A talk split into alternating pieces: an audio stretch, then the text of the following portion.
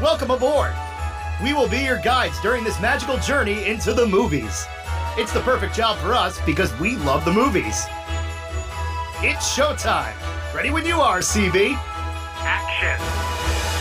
Welcome to Monorail Radio, episode number 19. I'm Sean. And I'm Jackie. And we are continuing our big lead-in into Mary Poppins Returns with a review of Saving Mr. Banks. Last week we reviewed Mary Poppins, and now this is the movie about the making of the movie. The headache of the making of the movie. A headache to say the least. We didn't know Walt Disney personally, but he must have had the patience of a saint. Yeah, I can't imagine what he must have gone through. Not just getting the rights of this movie, but he was working with an author who was so protective over her work. He had to fight her every step of the way to get this done. Yeah, I mean, over 20 years it took him to get this movie made. From the time that he pursued her up to this point. I mean, I give him nothing but all the credit in the world, really. Right. P.L. Travers didn't necessarily have an issue. I mean, she was open about the fact that she didn't really like Disney or his films, or as her character says in the movie at one point, his money printing machine. But I believe the true story is that it wasn't so much her issue with Disney, it was with book-to-film adaptation. Right. And that's what was so difficult about turning over the rights. And as we're going to talk about, letting go of a character that she was very, very attached to. Yeah. And I'm going to give you the plot for this movie. This movie is told through a series of flashbacks. It cuts back and forth between 1906 and 1961. It doesn't play out so well when it's read like this. It makes sense when you watch it. So just bear with me on this, because it does seem a bit convoluted because they flash back and forth constantly. And to be fair, they don't really intro where they're at. They just cut scenes against each other, and they don't tell you until you see P.L. Travers on screen as a child or in present day. Yeah, I mean, did it work? We're going to get to that in just a little bit. The movie opens in Maryborough, Australia in 1906. We see P.L. Travers as a young child playing in a field. And then it's 1961. So it happens immediately. P.L. Travers is met by her agent, who is discussing her upcoming meeting with Walt Disney. She is pushing back because she does not want to do this film with Walt Disney. But he explains to her that she has no money. She hasn't been writing, and her royalties have dried up. We then flash back to Australia to see Ginty, as her father calls her, as a child. She's playing with her dad. It's established very early on that P.L. Travers had a very close relationship with her father, Travers Goff. They are leaving their home. They are also leaving Katie Nana. It's important to point out that this film has a lot of references in regards to real-life people who then come around in Mary Poppins. Clearly, she was inspired by people in her life and used those people as inspiration for characters in her books and then later in the film. They're leaving because her father has taken a new job at a new bank, and they go from this beautiful home to a remote home in the country. We then flash to Travers arriving in Los Angeles. She checks into the Beverly Hills Hotel to see the room packed with Disneyland merchandise, as well as a fruit basket with pears that she immediately throws in the pool while she continues to say, "No pears, no pears." She is taken to the Disney Studios, where she is less interested in seeing the studio itself and more interested in her meeting with Walt Disney. Walt promises that they will do an incredible job with her characters. Travers fights him on the film being a musical, but he convinces her to let him share Mary Poppins with the world. She then sits in on story meetings with Don DaGradi and the Sherman brothers. She pulls out a tape recorder, records every conversation, and scrutinizes everything, especially the made-up words, such as responsible.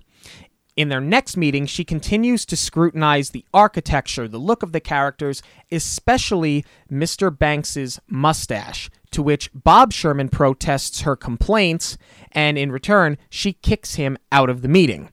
Walt is given a list of her demands up to and including her distaste of the mustache and her distaste of Dick Van Dyke, and goes on to say that she doesn't want the color red in the film. There's a big dramatic confrontation between the two of them, and Walt eventually relents, and that's when we find out that he does not have the rights to the film just yet. We flash back to Australia in the 1900s to see her father return home from work early to play with her and her sister, come to find out that he's a drunk and he is battling a drinking problem. We then go back to the 1960s and see the Sherman brothers develop a spoonful of sugar, which P.L. Travers hates because, as she likes to point out, Mary Poppins is here to prepare the children for the harsh realities of the world. She then throws the script out the window. Walt points out to her, no whimsy from the woman that sent a flying nanny with an umbrella to save the children. And P.L. Travers says, you think she's here to save the children? We go back to the Australia in the early 1900s to see P.L. Travers go to her father's bank. And for all intents and purposes, she watches him get fired. But the bank owner takes pity on him because she was standing there and immediately gives him his job back. You see right then and there in the next scene that they're both dreamers, and we know that they're very close.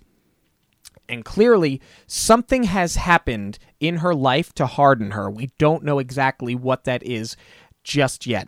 Back to the Disney Studios, we see Walt Disney sitting with Richard Sherman as he plays Feed the Birds, and Walt says that he actually sees her side of it because Pat Powers tried to take Mickey Mouse from him, and as he said, the mouse is family. So he understands where, to P.L. Travers, these characters mean more than just words on paper. We flash back to her childhood again, and you see in this scene in particular just how volatile the relationship is between her mother and her father. She is pretending to be some sort of bird or chicken, and she's laying eggs, as she says. And the mother wants her to go set the table for dinner, and her father screams at her to not interrupt Ginty while she's laying eggs. In the next scene, we see what's the equivalent of a county fair. Her father is there on behalf of his bank to award some children. He's giving awards. They don't really say what it's for, but he's drunk. He's drunk again. And he's giving a speech, which they are cutting against a 1961 version of the Sherman brothers singing Fidelity Fiduciary Bank. At the end of his speech, he gets an applause in which he brings his daughter up and explains she has an account which is good. Give her a drink. I mean, give her a hand. He then falls off the stage while laughing. Back in the story meeting, Travers, out of nowhere, turns to the Shermans and Don DaGradi and says, why are you making Mr. Banks so cruel? Out of nowhere. And she begs them, please don't make him cruel. We find out that her father is slowly dying of tuberculosis. He begs her for alcohol, which her mother won't be giving her, or won't be giving him, I should say, but she sneaks him the booze anyway. Back in the 1960s, we hear Ralph's story. Now, Ralph is the limo driver played by Paul Giamatti. He's been driving P.L. Travers around, really for her entire stay in Los Angeles, and he's always very concerned about the weather. Up to this point, we don't understand why. We find out, though, that his daughter is in a wheelchair. It breaks his heart that she's in a wheelchair, and the weather means a lot to him because if it's a nice day, she can go outside in the garden and enjoy the sun. If it's raining, he needs to keep her cooped up inside. This pains him quite a bit. Her mother, this is P.L. Travers' mother, confronts P.L. Travers, saying, I know you gave him the booze. I know you love him more. Please take care of your sister. And she attempts suicide in front of her daughter. We then meet her aunt, which is coming with newfangled remedies for tuberculosis from Sydney.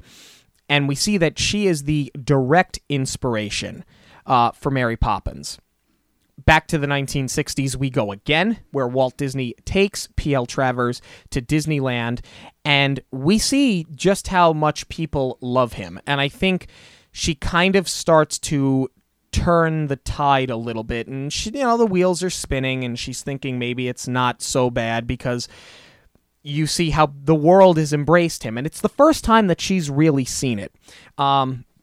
We then have the scene where they're back in the rehearsal room, and they're performing Let's Go Fly a Kite. And they tell her, we have this new ending to the movie. Basically, they're showing her that they're going to redeem Mr. Banks. She starts to dance with Don DaGradi, and she's starting to come around now. That all comes to a grinding halt when Travers finds out that the penguins in Jolly Holiday are going to be animated. She was told that the film would not be animated, which Walt Disney explains to her the film is not, but these characters are. And she leaves without signing the release and signing over the rights. Ralph drives her to the airport, where he shows her that his daughter is also reading Mary Poppins. She signs a copy of the book and then gives him a list of names like Albert Einstein, people that had limitations in their lives, but became great things, and basically says, you know, your daughter can be a great person too, even though she has her limitations. When Walt realizes that her last name is Goff and not Travers, he says, "Am I been speaking to the wrong person?" This is after he's looking at invoices for the hotel and the flight back to England, because obviously, on a boarding pass, they're not going to put a pen name; they're going to put your birth name. Back to Australia we go, where we find out that Travers' father, Travers Goff, has died while she was out buying pears. Walt flies to England, speaks to Travers about her father, and she eventually signs over the rights to the film. She's not invited to the premiere, so she basically invites herself because, as her agent says, Mary Poppins wouldn't stand for that. She shows up at the premiere and cries through a great portion of the film, but more specifically, she cries through the Mr. Banks portion as he's walking off to be fired, and then during his redemption of Let's Go Fly a Kite. And that is basically where the movie ends. Was everybody paying attention? You know, it's difficult to understand when you lay it out like that, but I really think that this was the best way to tell this story, intercutting her childhood with present day trying to make the film. Because out of the gate, she's horrible. She's absolutely horrible. She's nasty to people. She's nasty to a woman on an airplane with her child. Yeah, I mean, like, she's very witty, but she's just an unpleasant person, and she doesn't care who knows it. And I think that you kind of had to peel the onion layers back so that you understood why she is the way she is. I mean, there are some points where she's so horrible in this, there's like no excuse whatsoever, despite that she had a horrible childhood. But it definitely gives you a better understanding. I think it was really smart to begin the film the way that they did, with her agent or lawyer trying to convince her to go take the meeting with Disney, because I think if you reversed it and we started in Los Angeles, or at the Burbank Studios, I should say, with Disney, you know, trying to think of ways to convince her to hand over the rights, I don't think she would have been likable at all, because you know it's going to be an uphill battle. You know what Disney is up against if you know Disney history, and you know he had to fight her on this. But I think you would have villainized her way too much, and then we wouldn't care at all. And it also wouldn't develop a story. Exactly. There's no drama. There's no lead into this meeting. Right. You know, in all, it actually works very well the way that they did it. And a lot of it is artistic, but they did it in such a way where they were able to tell a full story by bouncing back and forth. And as convoluted as it sounds, reading it out on paper, on film, it's really cohesive and it's really well done. Yeah, this wasn't meant to be read on paper. No, not in the very least. This was like the equivalent of her reading the script for Mary Poppins the first time. No, and even like as I'm watching the film, we've done on a couple of occasions like a total linear review of a movie. This you'd think would stand for it, but there are so many tangents to go on this movie that it would be a 3-hour review and we probably wouldn't even finish the film. Yeah, and I think it would make even less sense for us to go about it that way. Yeah, so if you thought that was confusing, imagine what we would have done if we did a linear review and said, okay, now stop, we're going to talk about this. It would forget it. Like I'm having agita sitting here even thinking about what that would have been like. But it's amazing to me that, you know, good on them for pushing the movie forward, because if you read this on paper, you might have said, this is too all over the place. I don't know that this makes sense.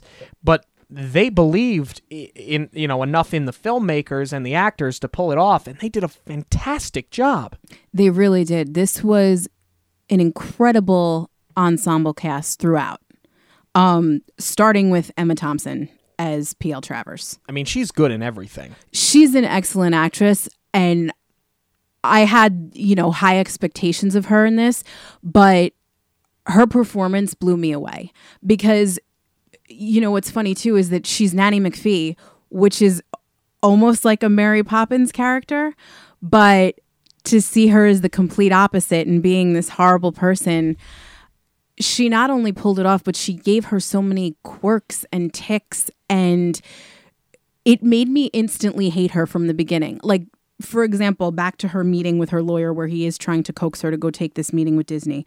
They won't say the name Mary Poppins. She keeps saying she, and I don't want to give her up, and they're going to make her cavorting and twinkling, and you know, you see the attachment to the character right away. She's talking about her as if she's a person. And that's where I became really, really engaged. I remember seeing this for the first time because it was so believable immediately. Yeah. I thought that the sets in this movie were incredible.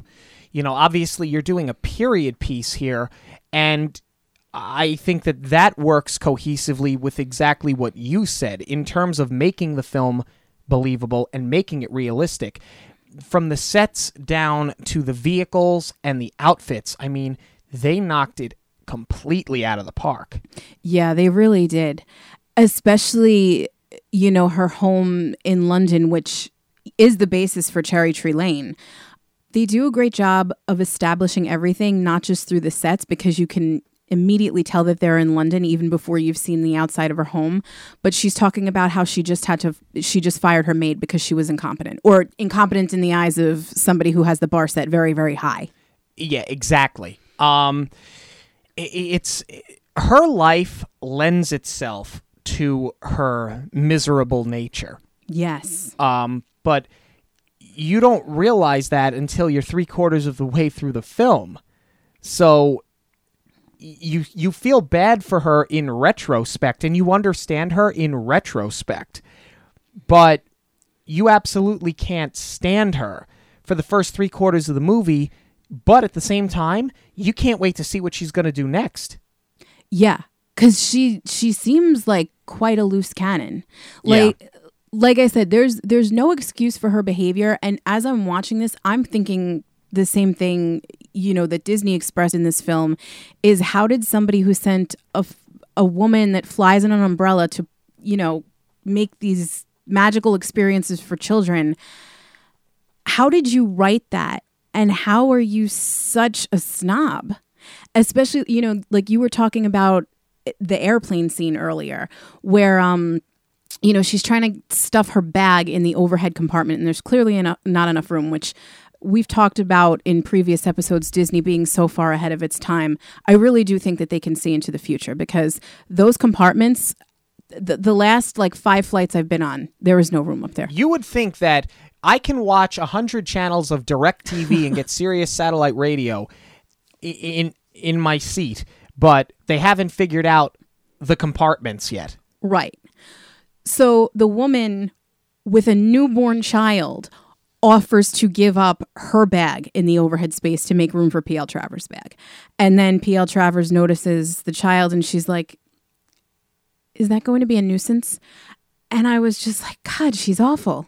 Yeah. But I think we mentioned it before, and it bears saying again that Emma Thompson, so good. I mean, she makes this character, which I know sounds funny because this was a real person, but I mean, it takes a certain kind of actress to portray this type of person and make her completely dislikable, but still leave room for a redemption or a character arc. Right. Because her delivery is amazing. Like, she really is just so aggressive at times. She is stone cold. But even just like the little ticks that she gave her, like she's constantly like brushing dirt that doesn't exist off of her clothing. You know, she's very prim and proper, but at the same time, she kind of wants to let everyone know that she thinks she's better than them. Right, and she's constantly talking to herself, tapping herself on the head, like so neurotic. Yes. Like, there's always something going on, and she's always like anticipating what's the next awful thing you're going to do. And she had a line like that. What was it? What nightmares do you have in store for my characters today? Yeah, yeah. Which I think was what she said leading into "Let's Go Fly a Kite." I think so. Yeah. She kind of reminds me of Scar sometimes. I'm surrounded by idiots. Yes. Referring to the hyenas. Yeah, that's exactly right. When I heard that they had cast Tom Hanks as Walt Disney, I'll be honest with you, I love Tom Hanks, but I wasn't really sure what to make of it. I remember thinking, well, he doesn't really look like Walt Disney, and I remember even seeing like early onset photographs, and with the exception of maybe like a nose piece, and they squinted his eyes a little bit, I'm like, he just looks like Tom Hanks to me. But if you needed any proof that Tom Hanks can do no wrong, go ahead and watch this movie, because what's incredible is that he has that Mississippi accent or that Missouri accent down, but his inflections and his mannerisms within the first 5 minutes of seeing him on screen, you forget that you're watching Tom Hanks. You are watching Walt Disney. I actually have to disagree with you on that one. Oh, no. Yeah. When I found out that they cast him, I was like, oh, my gosh, you have America's favorite dad, except maybe for Bob Saget, playing America's grandpa. You know, I thought this was perfect casting. I really did have a high expectation of him. And for the most part, he met it. But I definitely disagree with you. I don't think he looks like Disney. You're right. They definitely did something to his eyes to make him look like him. I don't think they did anything to his nose, and I don't think it looked like Disney's at all. And I think he had the mannerisms down, but I don't think he had the speech. And I hate saying that because I do know that he worked with a dialect coach to get that down. But I feel like you still have kind of that, like that low Tom Hanks voice and that graveliness. And I don't think it perfectly embodied Walt. I think Walt was a bit more like nasal than he was able to do it. I don't think he said picture right at all. That's my biggest gripe with it, is that Walt had such a way of saying the picture, and I don't think Tom Hanks delivered on that for me. I actually see exactly what you're talking about. And for people that have seen a lot of footage of Walt Disney, you're right. He didn't say that word properly. I also think that it's hard to do a nasally voice without it coming off as making fun of somebody. I would agree with you there, and I think his voice is just too deep to pull it off. But if we're talking about if that was the concession they had to make to cast Tom Hanks, I would have rather seen Tom Hanks do it than anyone. Right. So I can totally live with this. And like, to me, it almost doesn't matter if it was perfect or not, because what he captured most about Disney, where I can overlook the voice, I can overlook the mannerisms, he captured the magic. There is a glint in his eye through this entire film, and you can't teach that. You can't train it. You just have to have it, and he does a million times over. Mm-hmm. From the first time we really see him as Walt Disney on screen is when Pamela arrives at her hotel. I'm sorry, Mrs. Travers. Oh, yeah. Arrives at her hotel room, which is hilarious, by the way, where, I mean, who wouldn't want to open a door and be greeted by all of this Disney merchandise? That's my dream. You know, really. Lay off my Disney visa. Just get it for free in the gift bags. But she pops on the TV, and that's where we see Tom Hanks' Disney for the first time. And it's in, you know, I'm sure everyone has seen the video where Tink sprinkles him with pixie dust and he kind of rises off the floor in his office. And seeing that for the first time, I was blown away. And like I said, I've nitpicked the performance a little bit throughout the rest of the movie, but Disney's in essence, and he got it. And that's something that, you know, it really doesn't matter if when it comes down to the nitty gritty. Right. If there was one thing that got, I don't want to say annoying, but if there was one thing in this movie that kind of got on me by the end, it was that whole Mrs. Travers thing, because she would say, Mrs. Travers, please, as if she was speaking to somebody else. Right. It's like, please, I'm Mrs. Travers. That's really how she should have said it. But Mrs. Travers, please, like, you are Mrs. Travers. She's saying it as if she is speaking to Mrs. Travers. You would say, call me Mrs. Travers. Or, please, Mrs. Travers. Yeah, because that's why she confuses Ralph when she first meets him, her limo driver. He says, you're P.L. Travers, and she's like, Mrs., and he's like, Mrs. P.L. Travers, and she's like, no, that's wrong. It's just Mrs. So then he calls her Mrs. for the rest of the film. Right, and what needs to be pointed out here is that on the Disney lot, they never called each other by their last name. They were on a first-name basis. So when she comes into this environment where they're saying, oh, Walt, Don, Dick, Bob, you know, Tony, Tommy, oh, Pamela, to her, she can't, it's so informal that she can't wrap her mind around it. Oh, but that's like blasphemy for Disney to not be on a first name basis. She does call him Mr. Disney. I don't think she calls him Walt once in the film, in retrospect. I think she might at the end when he goes to visit her, but what I like about that, she calls him Walt Disney. Yes, full name. But that's also another one of her quirks, is that she only wants Mary Poppins to be referred to as Mary Poppins, not just Mary. Right. Which I find myself doing every time I say Mary Poppins. Now that we've done the two reviews, I've never called her Mary. It's been the full name every time. Right. See, that didn't bother me at all, because I think that may be one of those things where Disney's kind of in on the joke. I don't know how historically accurate that was. I have to imagine this must have been something that she did enforce, like, call me Mrs. Travers. Otherwise, why have they kept going back to it and keep it as a running bit? But I like that Ralph took it so literal and just called her Mrs. throughout the whole thing. So I'm wondering if that was kind of, you know, even though Walt is unfortunately not around anymore, I'm almost wondering if, like, that's their way of, like, getting even with her for making them do that, and for really violating a company value. You know, she is coming out to California. Granted, it's her material, but she's on their turf. You know, they did have a very family-oriented corporate culture, and you know, when you that's a rare thing now. Like, you should be respectful of that. That it's, you know, they want you to be a bit informal. Mm-hmm. I love Ralph as a character. Me too. And Paul Giamatti is good in everything that he is, or in everything that he's in, I should say. He was a really pleasant surprise for me. I love him playing this character, but I love the character as well. You know, what's important to point out is that Ralph didn't actually exist.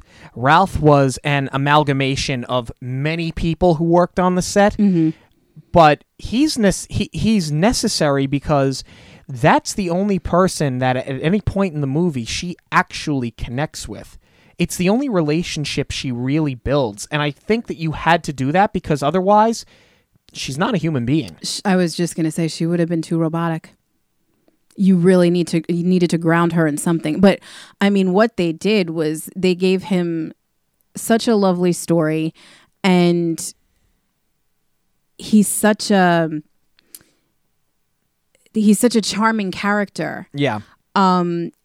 You know, it's easy to see where he was able to finally win her over. Yeah.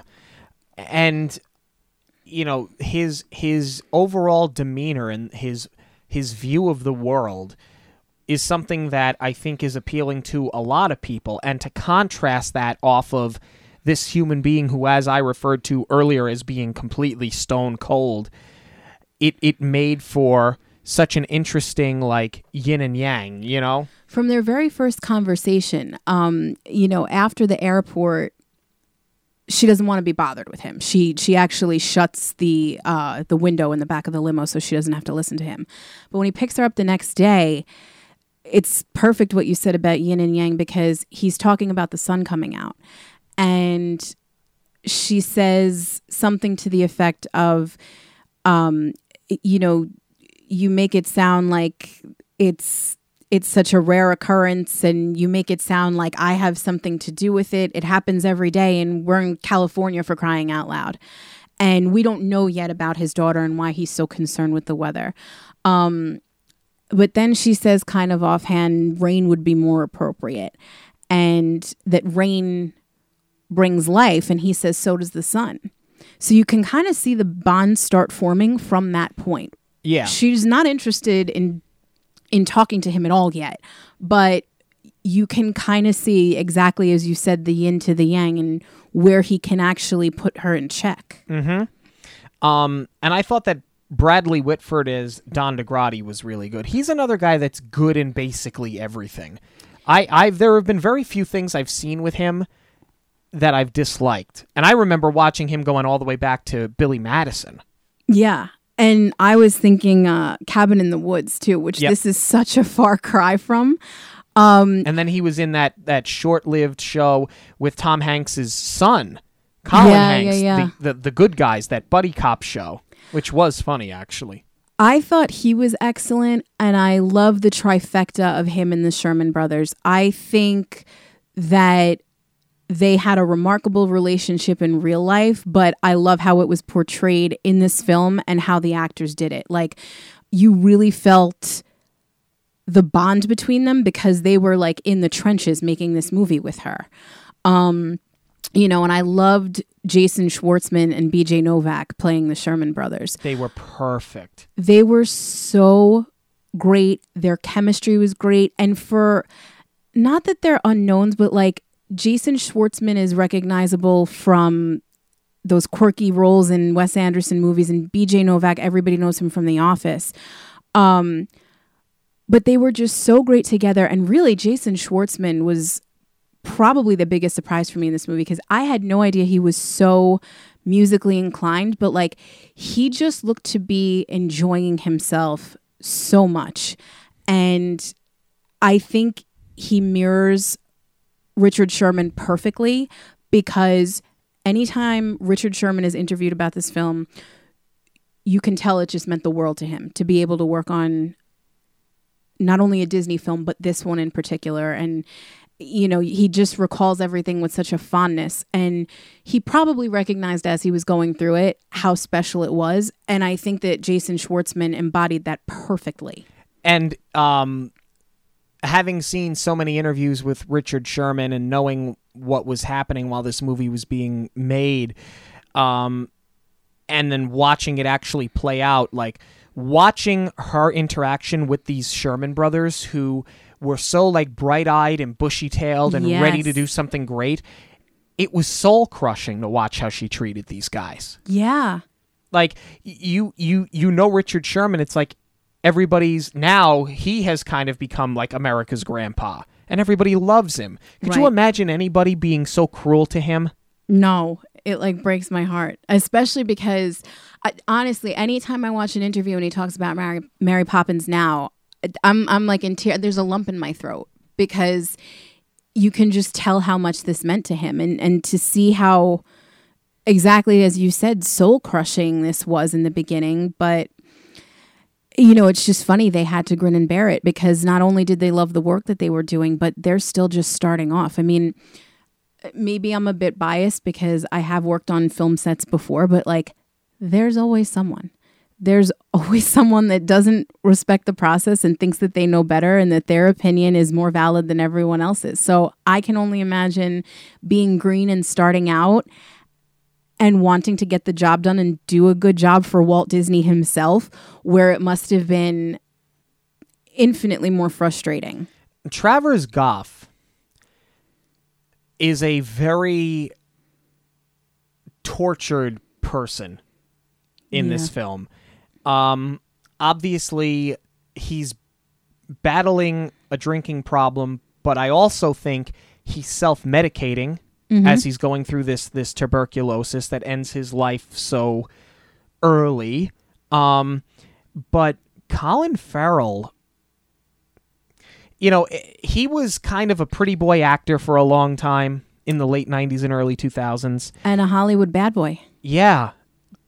But he's sort of become he's fallen into the same category of Mickey Rourke, Robert Downey Jr., pretty boys when they were younger. Obviously, and I'm just saying he's a better looking man than Mickey Rourke is, but you know, at least he's still got his looks to him. But went from being that pretty boy that people knew and being a Hollywood bad boy, but is actually a very skilled actor, and as he's gotten older, has gotten better. I think Colin Farrell gets better with every film that he makes, and I can't wait to see what he does in Dumbo this upcoming year. I agree 1,000%. I was really happy that Disney took a chance on him because I thought that's it. Like, obviously we have Robert Downey Jr.'s Iron Man, but when Iron Man started, Disney didn't have Marvel yet. So they really didn't have much of a say in the casting. But Robert Downey Jr. Has been able to turn his act around, as has Colin Farrell. But because Colin Farrell's not Iron Man, I didn't think that they would maybe even look his way, especially for a film like this. But I'm really glad that they did because I think he nails the role. I think he's wonderful with the child actors. I think I have to imagine that he brought a lot of that out of them. That being said, though, I am so reminded of Johnny Depp as J.M. Barrie that I feel like almost anybody could have done this role. But I am glad it's Colin Farrell because he was very charming. He's endearing. Yes. For a guy, for all intents and purposes, for a drunk who can't keep a job, he's endearing because his daughters mean so much to him, and he tries so hard to give them a good life, but he doesn't want them to stay grounded. He wants them to have fun. He wants them to be children and pretend and play and dream and all of these things that it's contrasted against his own devices. And that's what makes the role and the character so dramatic. And I think he embodied it, and I felt that his performance was so likable, but at the same time you would cringe when he's drunk at work and he's falling off the stage, but then you see him as the sober parent where he's so caring. I thought that he toed the line really well. He really did because, I mean, he obviously loved his family so much and the wife as well because, you know, in the beginning he says when they moved to the new house, he's like, we're going to make beautiful memories here together. He really was a family man, but I really thought that being a family man was going to be enough to pull him through the alcoholism. I don't think that the alcoholism was because of the tuberculosis and that he was self-medicating because of being sick. I think that the alcoholism was more about his job.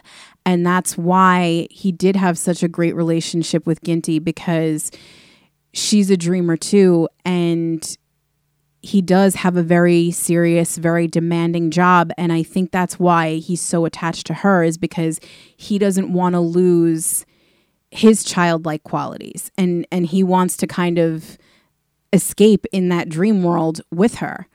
You know, like I said, I thought that that would be enough to make him sober up, but even though he doesn't, and he eventually passes because of the disease, I mean, in his final words, it just proves how much he loves his family, especially her. He gives her tuppence to go buy pears. And I think he knows he's on his last, his final hour. I think he does that to get her out of the house so that she doesn't have to watch. And that's why she hates the pears so much, because she returns with the pears and she drops them all over the floor and she says, "I've let you down again." And she's old enough at that age to know what's going on, but she's still young enough and so much of a dreamer where she truly believes that he can still be saved and that this act was going to save him by getting him these pears. Yeah, he's living his life through her. Absolutely. There's no doubt about that. There were a few subtle touches in this movie that really stood out to me. For example, you do see a map for the Florida Project on the wall in Walt's office. I love that. I thought that was great. Man's in the forest is something that you hear Don DaGradi say one time. Mm-hmm. And it's known, maybe not so well known, but that was a line, I think it was from Bambi. Yes. I believe so. But that's what the staff at the Disney Studios would say to each other when Walt was in the building. Right. Man's in the forest. Right. And you hear him say that right before they play Spoonful of Sugar. And they weren't afraid to hide Walt's smoker's cough. I was going to ask if you picked up on that. Oh, absolutely. It's very, very subtle. And I don't think they wanted to draw too much attention to it because this film was really not about Walt Disney. But, it's no secret that this Mary Poppins was one of his last films and he was getting sick at this point. Right. And there is actually one scene where you don't see him smoking, but you do see a cigarette. And they do acknowledge it. They have the throwaway line because Mrs. Travers bursts into his office and it's right before she leaves when she finds out about the animated penguins. And he says, "I don't let anyone see me smoking. I don't want to form bad habits." He knew. Right. I mentioned last week, but I can't watch Let's Go Fly a Kite anymore in the original Mary Poppins movie. It's been ruined, but in all the right ways. Because of this film, I get to this day, and I've seen this movie quite a few times, I still get chills when they start to perform it and Don DaGradi takes her by the hand and starts dancing with her around the room. I still cry. I'm up to like probably 7 or 8 viewings of this film, and I'm still not able to get through that scene without actually shedding a tear. I'm working on it though. Hopefully next time I'll just tear up a little bit and then be able to move on. I'm glad you bring that up, though, because all of the music was repurposed for Saving Mr. Banks. And I love how they use it differently than in the original film. Like, for example, the film starts with the flashback to her childhood. And there's that really haunting version of Chim Chim Cheree as the opening credits roll. And that becomes a theme, a sad theme for her childhood. They use it in a lot of the flashbacks. Right. You were talking about Fidelity Fiduciary Bank. I love that scene. It's excellent. Because the Sherman brothers are trying it out. They're pitching it, essentially. The way they intercut it with Travers Goff's role in the bank, it's just so brilliantly done. And I was talking last week about how as a child, it bored me to tears in Mary Poppins, but the way they repurposed it for this film, like, it's so much more driving because what it's being cut against in her childhood flashback is a lot more intense than, comparatively. It's almost odd to say, but to having Michael's tuppence snatched out of his hands. What amazed me the most is that, and maybe it's because I hadn't watched Mary Poppins as an adult in such a long time prior to seeing this movie for the first time, was how it's so clear that this movie isn't really about Mary Poppins. I'm talking about the original film. It's not really about Mary Poppins, and it's not really about the Banks children. It's completely about Mr. Banks. It is so clear as day, but it took seeing this film to have it put in a spotlight.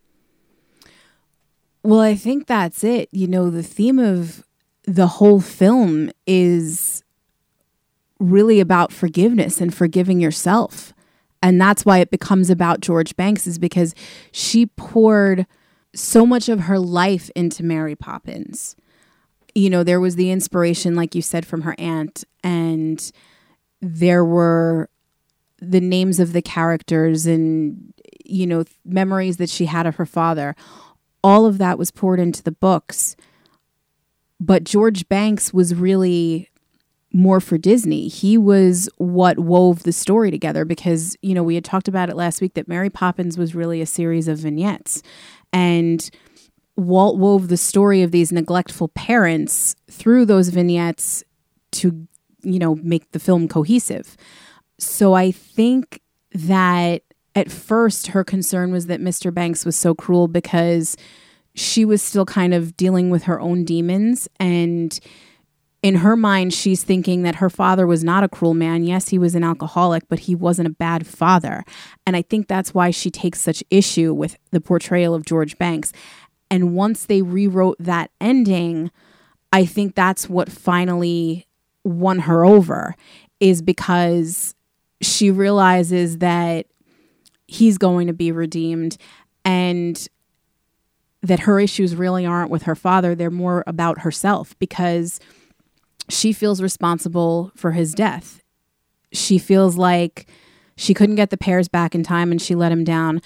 But I think what also gets glossed over a little bit is that she also gave him his last drink, and she wanted to please him.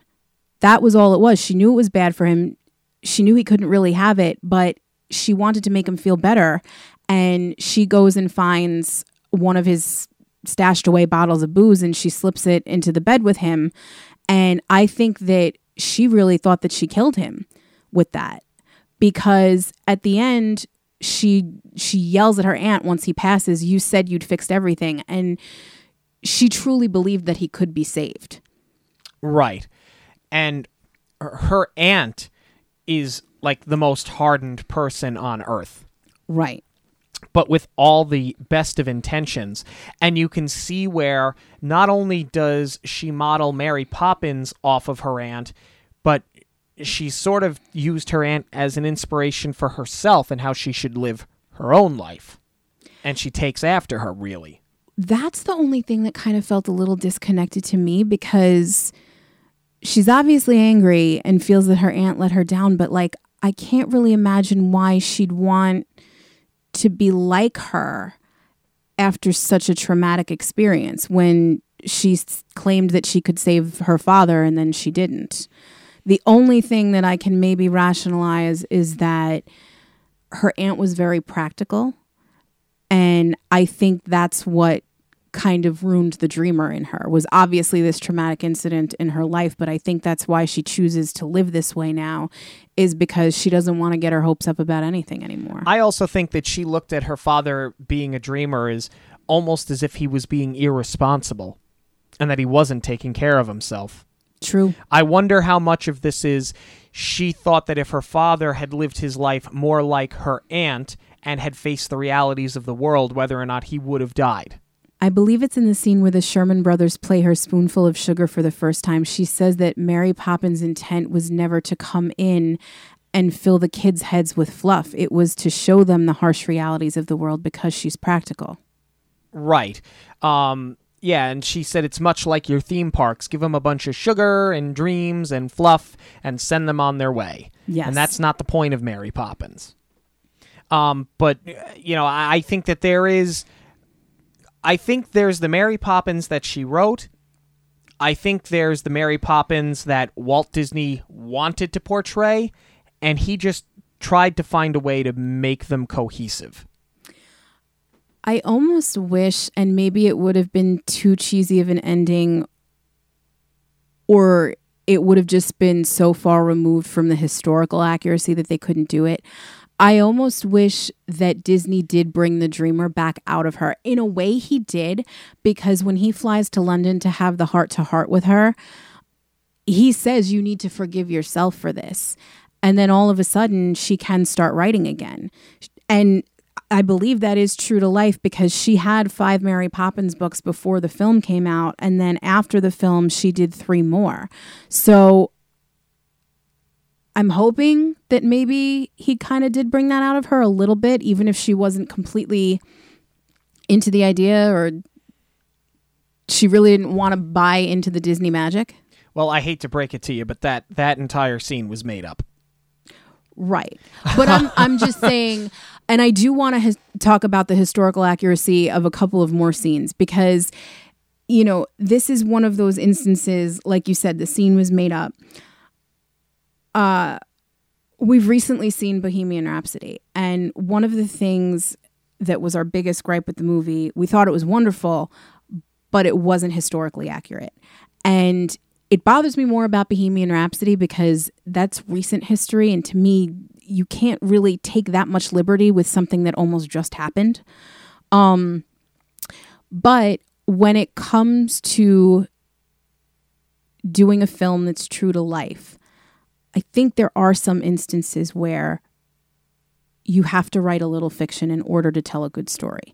And that scene between Walt Disney and P.L. Travers is one of them, where he goes and chases her down to London. Yes.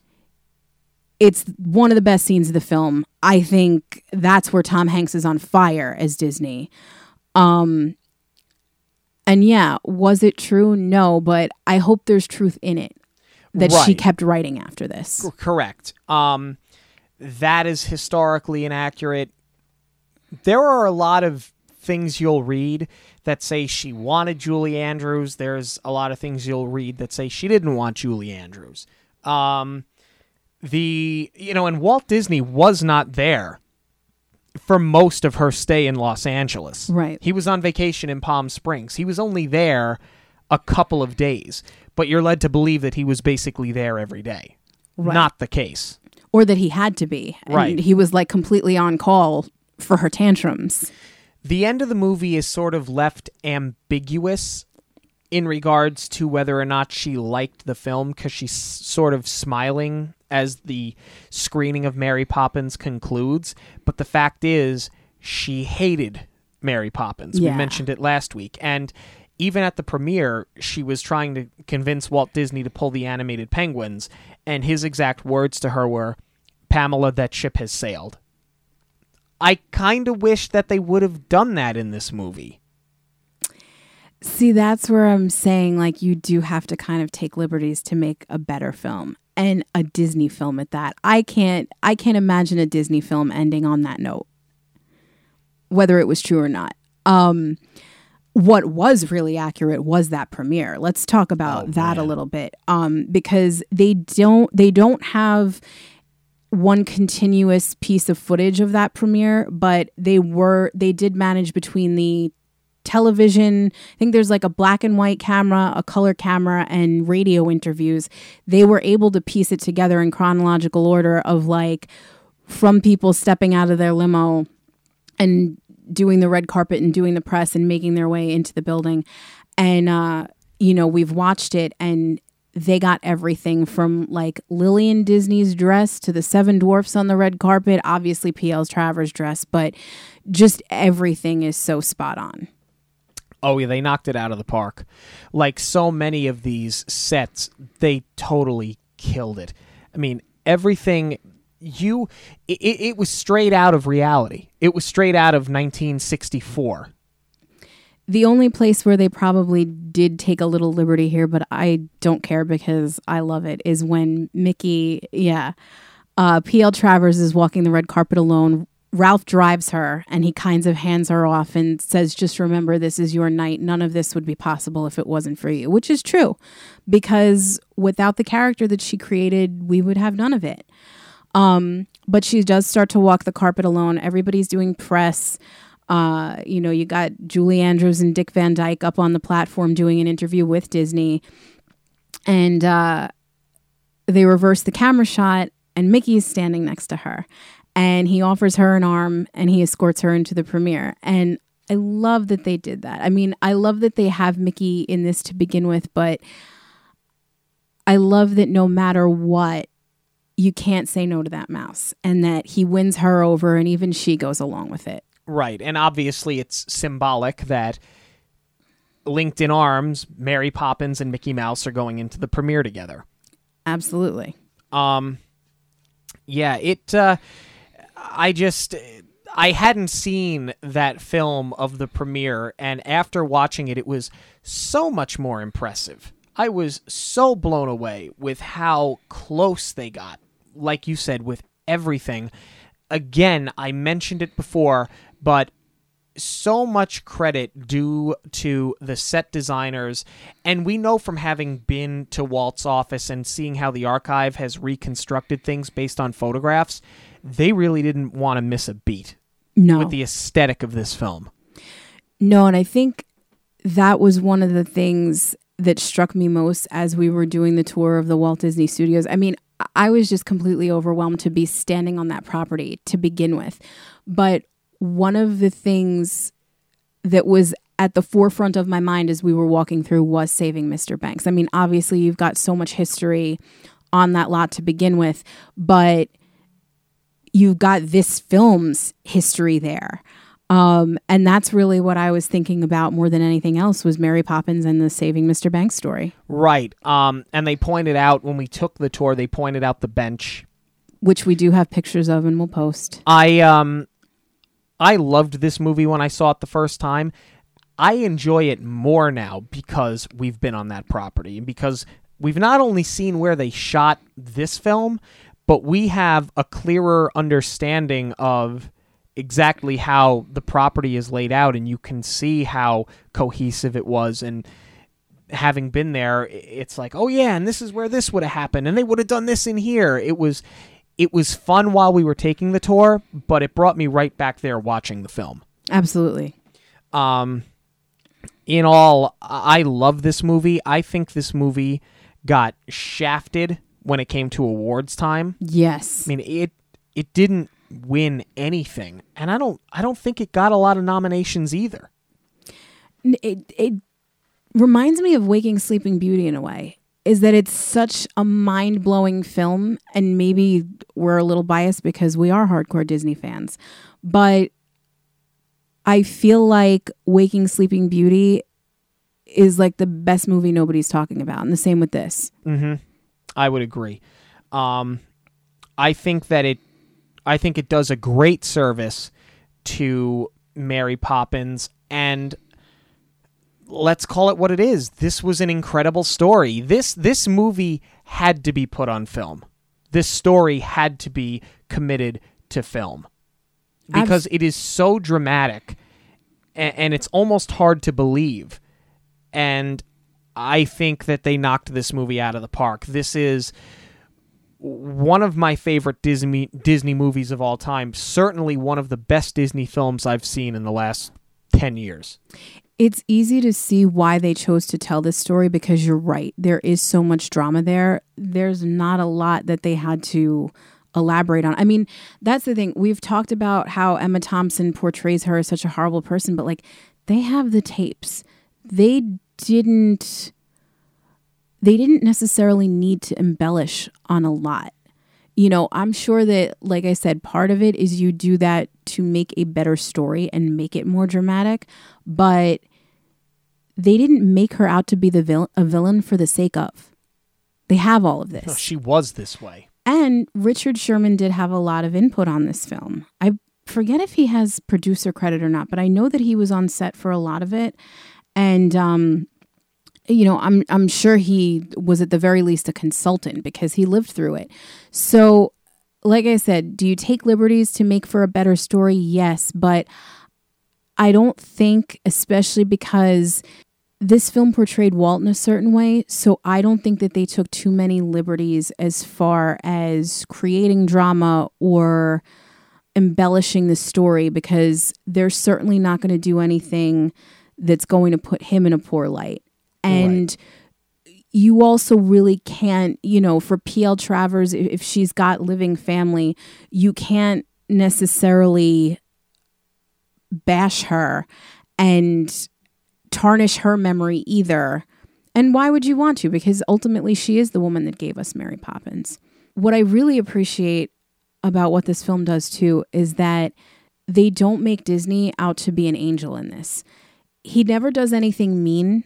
He's never aggressive towards her, but they do kind of have him speak to her where he's trying to be a little bit persuasive.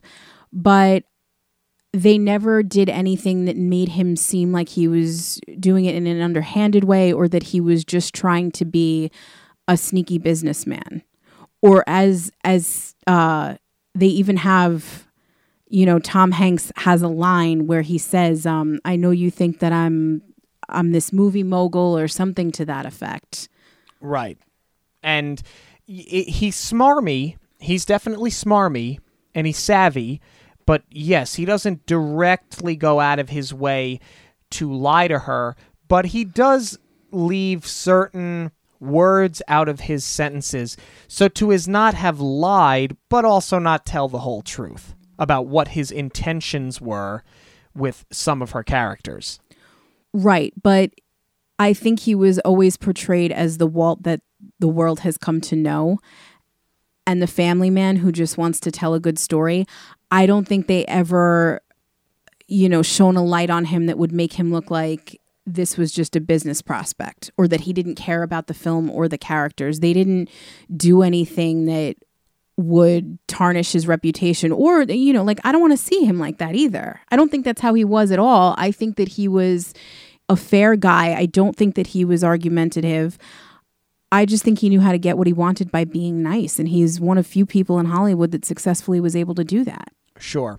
News for this week. We talked a few minutes ago about how we took the tour of the studio. They announced that starting next year, they are going to do monthly tours of the studio for D23 members only. Once a month, they're going to run the tours. I still don't feel special anymore. I feel just as special as I did then, because we were able to take advantage of that when it was a very exclusive event. But frankly, if you're a fan of this company, I think everybody should have an opportunity to see what we saw. That's true. You know, coming off that tour, I said this was exactly the experience that I hoped it would be. If you're a real Disney nut, you're most likely going to know most of the history, so some of the facts aren't going to blow you away, but just standing there and being able to walk in Walt's footsteps, and not just that, in the animators and, you know, the amount of history that's there, and with this film too, Saving Mr. Banks. You know, it's an experience we were very lucky to have, and I'm glad that more people will get to have it. Yes. And just a few hours ago, some news breaking that Disney has purchased a ranch just outside of Celebration, Florida for $23 million.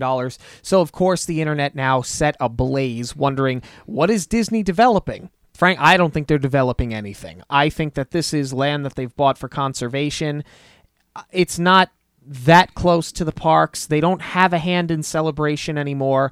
So I really don't see where they're going to use this for much else than just conserving a piece of property. I'm wondering if it's maybe more housing for cast. Could be that. Because let's also not forget, we're getting Galaxy's Edge. They're doing some expansions. There's going to be a lot more hotels. You might just need more housing for staff there, because the staff is growing. Mm-hmm. Thank you all for joining us this week and every week. Don't forget to like, subscribe, and comment on the show. You can find us on iTunes, Stitcher, iHeartRadio, TuneIn, Podbean. I mean, we're basically everywhere. www.monorailradio.wixsite.com/home.